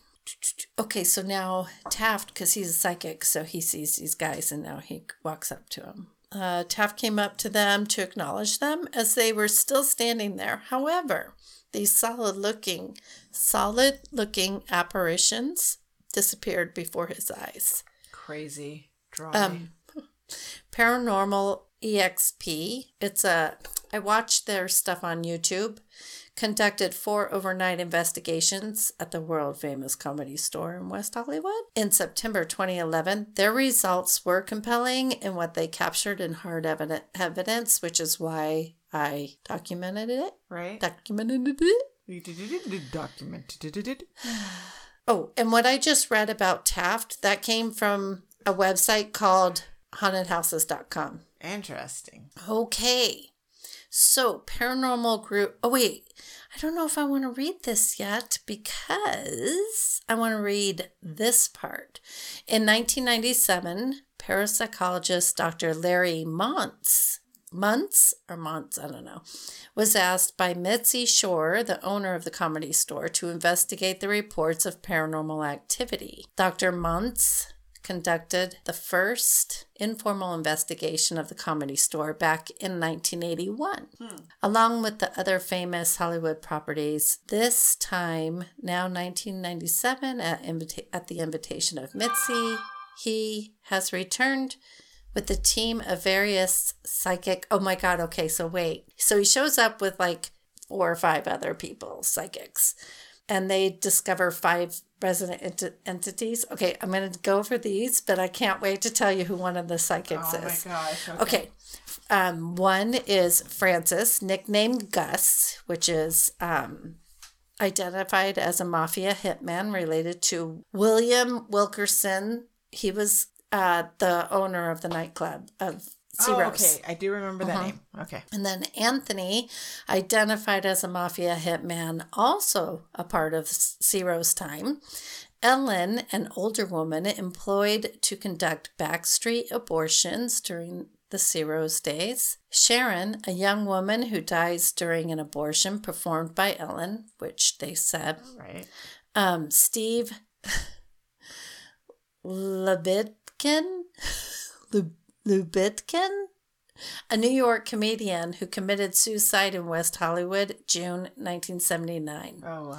He was told he wasn't very funny, I guess. And then he went across. So sad. he went across the street and jumped from that building, and they think his intention, because of his note, was to actually land on the comedy store building. Oh Yeah. wow. Like, in your face, clean this up. Anyway, according to this channel, they said that it's believed that by the end of 1997, the ISPR cleared or crossed over the resident entities of Ellen and Sha- Sharon. Hmm, I don't know. Anyway, Gus and Anthony remain full time residents. Anthony didn't want to go. No. And what they said about Uh, I may have put it on here. I'm just going to keep reading. In 1999, Dr. Montz returned to the comedy store to field test a new ISPR trio of psychics. Oh, okay, here we go. The late Peter James, Linda McKenzie, and his first U.S. paranormal field investigation, Derek Acorah. Okay, Derek is the guy from my last story. Do you remember me talking about him? He was the psychic that was in the tunnels. And then he was like, Oh. I think I got hit by a, a stick, you know. Right. he's like, okay, he is very dramatic. Right. Everything is extremely dramatic. And even when he's having a conversation, like somebody's like, I feel them touching. Yes, yes, yes. He gets like, he interrupts people and um and it's just like very animated very dramatic very over the top anyway that's he's from scariest places is there a dog that she's playing with I don't know. Is there a tail wagging? ah oh, okay you're When on mute. um Yeah, he came up and he wanted to play. when they when they begin they head down to a room where peter james immediately picks up um i said peter james the late peter james yeah picks up on a, on a smell of medicine and then hears the cries of babies and they don't know that they don't know the history so they're all like The whole abortion. yeah Okay. um That's crazy that it doesn't seem very big. mm-mm. And then in that space, they have All that stuff going- That's a lot yeah. of things to happen in one place. yeah yeah Like that I doesn't mean, seem very sanitary. killing people At all. and having abortions Yeah. and breaking people's knees Yeah. I don't know. They then show Linda McKenzie in another area holding her head. So she, it almost looked like she was channeling something because she kind of looked like she was in a trance. She starts, as she's talking, she starts holding her head and it starts hurting more and more and more. And she's like, it, it was like um, she started to feel someone who had been shot in the head Oh. when he was supposed to shoot someone else. So they they said we need you to go down there and shoot this person, but then actually They he's the one him. that got shot and from the hole, Ugh. that secret hole.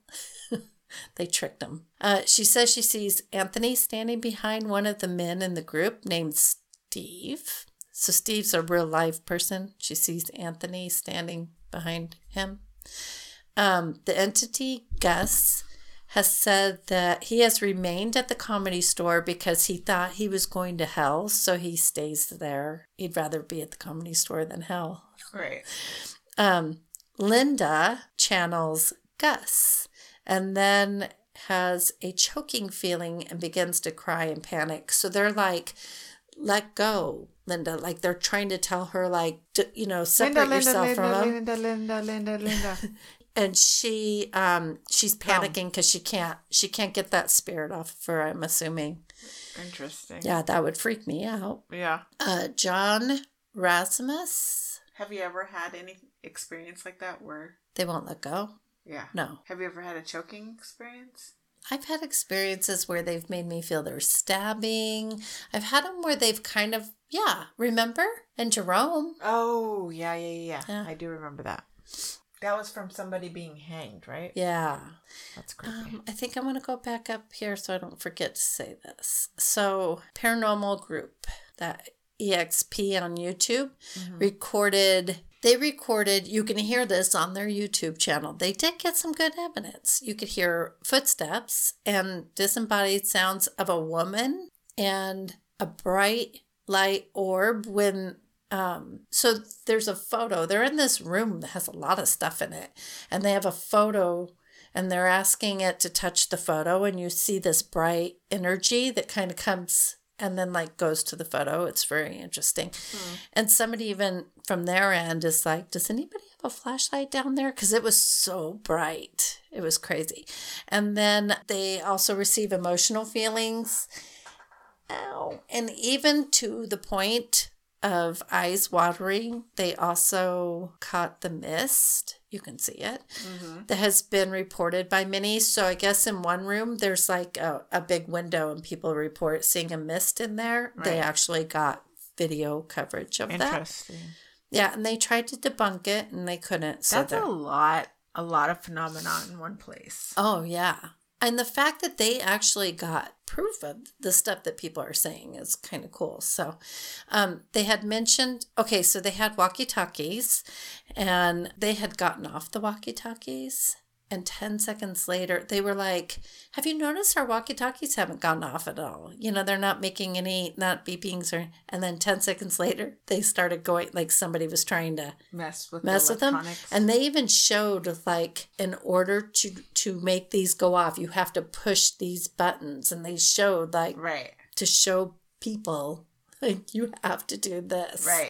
well filming one of the guys walks up to an open door that closes as he gets up to it without any human assistance it just closes Right. they account for everyone's whereabouts as to show that it happened on its own. They try to recreate the door closing to debunk it. As Jason, one of the guys on the crew, approaches, he says, I'm going to walk in here and I want you to do that again. And they receive an EVP that says, I'll do it again. What the fuck? On their digital recorder, it That's says on that. the nose. Yeah. yeah. um, It's really interesting. I mean, this is probably some of the best evidence I've seen. Speed. Um, to add to this, they then show a clip of a comedian, Jeff Scott, had a similar experience with the same door. Um, at one point, they say something to the ghost about being quiet when they then drop a paper photo on the head of another one of the crew members. so sorry. I love how people are texting me this late. I mean, it's only 10 o'clock. It's Friday night. Right. I'm so old. This late. this late at night. Damn people. I'm And I'm over kidding. here thinking nine o'clock's late. I'm like, why the hell do people text me Oh. nine o'clock at night? Chill. Okay. Okay, so so anyway, As I get the chills. uh, what was I, saying? I think? I'm very suggestible tonight. well, telling the crew it is time to wrap it up, they get a response no on their walkie-talkies. They're like, don't leave. You can hear We're not it. done. It says no. Um, then it sounds as if someone's trying to talk on the walkie-talkies. That leaves them all a bit spooked out. Huh. I should mention that they even okay, I already did mention that that they demonstrate their walkie-talkie button. Right.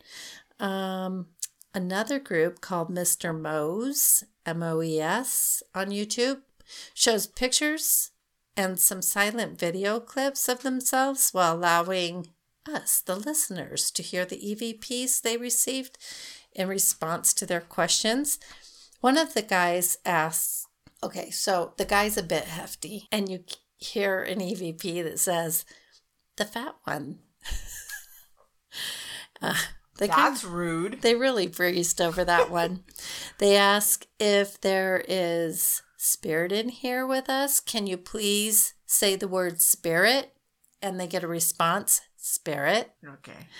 Uh, they So ask, they're getting intelligent responses. yes. They ask how many were here with them at the response. Uh, oh, they said, okay, so how many, how many spirit are in here with us? And they hear many. They ask if the bishop was here, which I guess is the nickname of Sam Kinison. Mm-hmm. And Spirit responds by saying, Bishop, but that's him, Sam, while showing pictures of themselves there while doing EVPs. The photo shows spirit energy orbs actually on them. Like you can see the energy is actually on them. yeah, yeah, yeah. This has a lot. Right. Like I'm There's kind a of lot. I'm kind of okay that I didn't see the um Oh yeah. That's Ghost definitely- Adventures? Definitely more stuff. Okay, so then there's this comedian Bobby. I think it's Bobby Lee, but he he does a lot of um, podcasts and stuff, and shows them on YouTube, and also with uh, what's his name, Joe Rogan. Mm-hmm. And Bobby, who was a comedian, he has like story after story after story because he spends he was spending every night there, so Right. he has a lot of stories. But anyway, he witnessed things. He said it was oh, it said that Mitzi would have an exorcism done there every year in her office. To clear her office. Um, he says that one night at 2.30 in the morning, uh, he was wondering why they weren't closing up. And when the manager told him they couldn't close up yet because they were getting ready to do something, he told them not to go up there. So up in this, I, I'm assuming it's, I don't know, it's, oh, it's called the belly room. Oh, yeah. Yeah. Okay. So they were going up into the belly room. Uh, that and it's called the belly room because they used to do belly dances in there. But now it's comedy place. So Right. then they started only. That's where the the woman women comics were doing the comedy shows, and then they were like, "Well, that's kind of bogus. Why are you putting us separate?" Separate. But anyway, okay. So they're like, don't go up there. We're doing something. And of course, he says he snuck up there to see what they were doing. And he sees like 12 people dressed in these cloaks. Mm-hmm. Did you- Oh, yeah. Okay, that's creepy. And with candles and chanting, it was people like trying to conjure up Andy Kaufman. What the hell? Yeah. One of the people was Lil- Lily Tomlin, he said. That was he tried to get a look at the people and he only got a good look at um, Lily Tomlin and Bob Zmuda. Wait, Andy's these were actual friend. people up there in Yeah. cloaks, like trying to channel. Yeah. Lily Tomlin was one That's, of them. that's creepy. Yeah. But that's some crazy Lily Tomlin shit. Though. Yeah. Like, she's fantastic, and she's so like It made me want to meet her. wild. Okay, right when it just did that Yeah. static thing, my Yeah. phone went. Oh, that's crazy. Okay, so then hold on, let me finish wiping my nose. Um, he says Carla LaBove said that when okay, so Sam Kinison used to actually stay there. He stayed the night there. He had like a little area that he would sleep. Him and this other comic Right? and Carla, Carl, Carla, Carlo? I don't know who. Anyway, this other comic. Anyway, the comic woke up seeing Sam Kinison elevated, levitating off the ground, like high up off the ground. He said one of 'em- he said by his ankles, but we'll just go with levitating off the ground. Okay. Sam Kinison, he's not a small man. I mean, he is No. small, but he's chunky man, and uh, But wait, this is while Sam Kinison was still alive? still alive, Oh. living at the comedy store. They were sleeping. But then there's also a story about um oh god, let me think here. That's I a lot just of had shit it. in one place. Yeah. Oh, so then there's another comedian, and the comedian even jokes about it now, I guess, about his spine being all fucked up. But he was actually levitated by spirit, supposedly, and then dropped down. And um, actually, wow, he actually, his spine was broken because of it. That's crazy. Yeah. Yeah. Yeah. I think Anyway. leaked. I kind of think I'm glad that I didn't see the uh, Ghost Adventures because I got some good stuff without it. And, you know, Zak just kind of, he might have tainted. He's a lot. He's a lot. But they did get some cool stuff. Uh they had a comedian. I can't remember who it was now. Was he But- Asian? No, Je- Oh. uh, Jeff. I think his name is Jeff something. Oh. He was he went up and was doing a set really quick Mm-hmm. and the Oh, so there was this Jeff guy.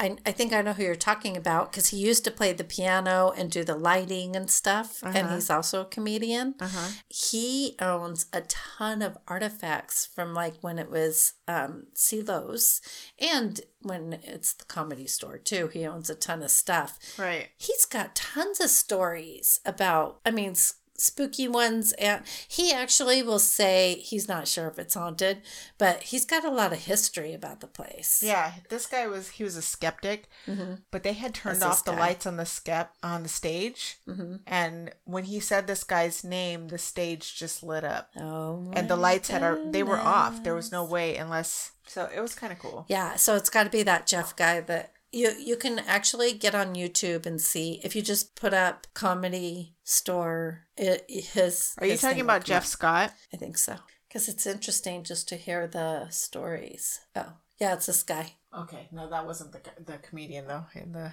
no, this one, Oh, here's his name with Jeff. Jeff Scott. Yeah, that's him. yeah, but that's not the guy I'm thinking of. That was on Ghost Adventures. No, I believe you that he has to do with your. But the guy that was actually on the stage. Oh, you asked me if it was Jeff Scott, and I'm saying Oh, no, yes, no, it was. This guy was. I think Okay. his name was Jeff. Harlan, when you were talking about that um person levitating, Yeah. Mhm. the camera there well the voice and camera like glitched out for a second. Did it? It glitched again. Weird. You know what's crazy? So many of my friends loved Sam Kinison. Really, I, I just like couldn't- I didn't understand his just comedy. The, screaming. I just couldn't listen to his whole show was him screaming and I just couldn't listen to it. Yeah, I didn't get into him at all. I didn't think he was funny. Yeah, Sorry, Sam my favorite. Kinison. You're probably a great dude, but not my kind of comedy. um, was that the end of your story? Oh, I'm done. Oh, you're done. I was just. Psychopath. Didn't we get that one before? Mm, no, Interesting. that's it. That was good. That was that's a lot of activity. yeah, I mean, there's more. I mean, look, you watched Ghost Adventures, and they got stuff. Yeah, they got a bunch of stuff, I but, not like that. That was that Oh. seems like it was more stuff. It was good stuff. Yeah. I like.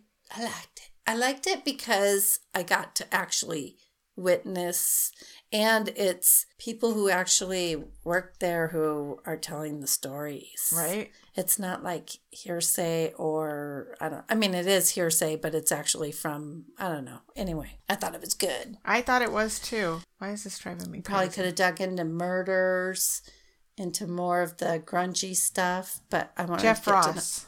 huh? Jeff, Jeff- Ross. Hmm. I wanted to get more into the hauntings, so I skimmed over all that stuff real quick. You skipped over the history stuff. Yeah, it seems to be not as interesting. People want to hear the ghost, the ghost stuff, you Right. know? Blow. Mm, Saying, Blow. blow me. Blow. Oh, that's Sam Kinison telling me. Blow me. Black Dahlia and the Comedy Store. Oh, so yeah, that's what I wonder if that connection to the comedy store was like that doctor. I wonder. Well, think if the nurse was Killed, killed, and he had to. maybe they needed a the doctor. Could be. Was it around the same time, like in the 40s? Oh, mm, 40s and then 50s. that's crazy. And that show kind of made it seem like the doctor had like mafia people in his Oh, pocket too. really? Then it makes sense. Yeah. Interesting. And so when you guys were talking about it, I was like, hmm, Possible interesting connections, possibilities. Remember? ritual and remember. Hmm. And it was all in that same area. There's a lot of stuff that would like. th- There's the Listen, whole LA Cecil. LA was just, Like I wonder, like if we Oh, I'm still watching the Cecil too. Yeah, Uh, did you finish watching that one? Alma? Mhm. I did. yeah. Yeah. Okay. But I still didn't get to see the Ghost Adventures one because I'm not going to No. pay for an extra channel. I channel. didn't see that either. People are pissed about having to pay for another channel. Like I get it. Like I get this whole a la carte thing. Like if you're, I mean, They got to figure out a way to make money yeah, because people are doing the whole cut the cord. yeah. I, I know my mom just did it, and she's like, "Uh, what if I want to watch my Jersey Shore?" I'm like, "Well, if you want to watch your Jersey Shore, mother, in your seventies, We're you like, need to subscribe to see." if one of my shows comes on, I'll try to calculate like if it's a, a channel that we don't have, I'll try to calculate when it's gonna finish, mm-hmm. and that's when we do the free trial. do the free trial, and then we binge, and then yeah, get rid of it. that's smart. Which I think a lot of people do that. Probably. I haven't done it because I'm too lazy to can like. Oh shit! I gotta cancel that. Mm. That's the thing. Mm-hmm. Is c- to cancel it. But I mean, even if you you cancel it after that, you've only paid like Even if you $7.99. get Hulu, Aiden gets the whole Hulu package, and you get all those channels. Hey, I just paid three ninety nine just to watch that Ghost Adventures episode with the Franklin House for yeah, the Dahlia. I wasn't even gonna fork it out. Yeah. It, it was like two ninety nine. I'm like, yeah, nope, two ninety nine. not doing It's it. probably two ninety nine. I got enough good shit. I'm not paying it. Yeah. They got some weird stuff in that house though. They did get some stuff. And there was one moment where there like there's a basement area where like there's a dirt floor in the basement area and they think that people were actually buried in there. So they kept on like kind of focusing on that area. So uh what's his name? Zak. Zak is standing outside the basement area, and his good buddies inside in the basement, Because he always sends somebody else Yeah. in there. and Aaron, Aaron's in there, Yeah. and so he's That's the guy with is- the, the beard or Yeah. whatever. Yeah. Mhm. So Zak's out there, like he's getting ready to set up the camera, Mm-hmm. and there's another camera in the basement area that catches him. And as it's doing that, you hear a like kind of, and you Oh, That's see scary. Literally you see Zak just like fly over, and then they show like bits and pieces of the other. Ca- it was it didn't That's look as it look it didn't look as dramatic like the freaking NBA flops that he does sometimes. Yeah. This one was like he didn't mean to fall over. That's funny. like because what happened is the spirit let, like went right in like they I- did yeah. to you yeah. Yeah. when we were at uh the that hotel. yeah Jesus Christ I can never remember the name of that hotel. the San Carlos. We're at the San Carlos and you got that little Yeah, that goose in your yeah, ear. That that is not okay to do. Yeah. So that's what they did to him. And he Mm-hmm. wasn't expecting it. So he like completely flew over on, and he's like, I dude, I think I just broke the camera. Like and they just sat on the floor, both of them, because they Mm-hmm. were both he he hurt Aaron because Aaron was like trying to help Oh. him. And and they just sat up against the wall for it. they're like, okay, we're just gonna do an EVP right here. But yeah, Yeah. but they they caught it. They caught the like Ooh, it was right. got it, huh? Yeah, they did. So I that kind was of wish we got ours because I'm telling you that it was in my. Did, have you listened to the San Carlos episode? I, the sound was so terrible. I, yeah, but- and I think I remember like watching when you guys would go like live on Facebook or Instagram or one of those, and I was kind of like watching you guys' little things. But yeah, I do remember where she was like, "Ah, what was that?" And she said something about it was like a wet willy, right? Like, yeah, she felt like she got wet willied in the ear. Yeah, she was I like, mean, "No, I was it's trying not to. okay." I'm like, how else can I tell people okay, I never do that? And uh, yeah, that was hilarious. But also watching the look on Yvette's face while she's w- watching her do this, like I couldn't tell if she was ready to run out of the room or she's like. I'm I'm not gonna let them catch me sweat. She was kind of like yeah, that's funny. it was it was hilarious. Yeah, That was funny. And you guys were having a lot of like technical difficulties in there, too, Oh, we right? had Like so many things te- kept shutting off or things weren't working right Yeah. and It was like that. I remember that. staticky. It was it was just oh yeah the the whole computer just shut down. yeah, yep. The wine. The wine. we spilt wine. Nobody got charged for that, right? Mm, Messenger. interesting. Interesting. I think we were getting more interesting st- brimstone. What the hell does that mean? Fire You know and what's brimstone? weird? So we didn't talk about something like that last time, did we? The brimstone. I have to dye my hair. Get rid of these grays before we go to California. I cannot wait. We are actually recording a little bit earlier because our normal recording time I will be in California. So by the time this comes out, I'm going to be like, oh, that's so weird. It feels like such a long time ago. yeah.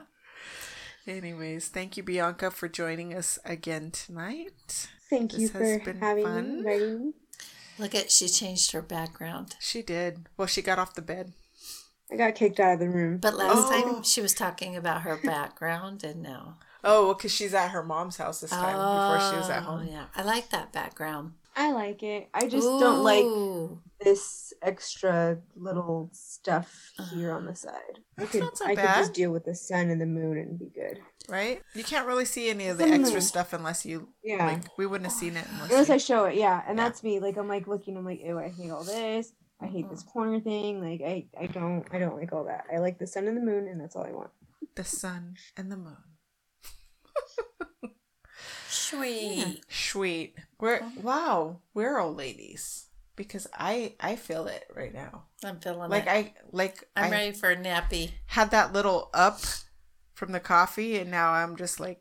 mm, Are you going down? And you're I yawning. peed it all out. I I've been it. yawning. I've been feeling so horrible because every time Carlin starts talking, I feel like I start yawning, and I felt horrible. I was like, "No, it's not Carlin. it's me." Nope. I uh I don't take offense to it because this one, she always is like I don't mean to do it. That's why I drink the coffee around. now. That's why, like, I get so self conscious about it now that every single episode, the last four episodes, I've had a cup of coffee before we've started. But and I still I'm end up falling yawning. asleep during my own. Oh, shorty. Anyways, hi. I enjoyed your story. Thanks. These are some crazy stories to dive into. These were good stories. Yeah. You guys let us know what you think in the comments if you're uh checking us out on YouTube. Uh don't forget to like and subscribe. And also tell your friends about us. Tell a friend. Tell a friend. And thank you guys everybody that's listening out there and everybody that's commenting and thank you guys for participating. We appreciate you guys more than you know. Yes, we do. She's like, mm-hmm. We do. we do. She's like, I can't wait to get to my bed. Numbers are good. Like, I'm okay. kind of I'm kind of freaked out about going home into my spooky house. After all of this activity in my My non house has been spooky house. super active. Like I keep hearing like papers rustling. They're really like being nosy. It sounds like They're going through your stuff. It sounds I keep thinking it's Shadow, but They're she's under my- ransacking the Capitol. Yeah, I'll be Let's like, see what we can find on these motherfuckers. I'll I'll totally ignore the sounds because I think it's Shadow, and then I'll be like, wait a minute, Shadow is under my covers here with me. Oh, so what was that noise? Sound like somebody doing something. I'm glad that you in a medium in a very active fucking house can still ask yourself, what the hell is that noise? yeah, what is that? like, right? and then I, I mean, it wa- makes like, us. Are they trying to get my us. attention or are they just being busybodies, nosy, going through my shit? I mean, that's fine too. Within Within. within my house, Within her house. going through my stuff. Oh, Or what is it good for? all All right, right. kids. We're gonna call it a night. Thank you guys for listening. I'm Alma. I'm Carlene. I'm Bianca. That's Bianca. Good night. Good Night-night. night.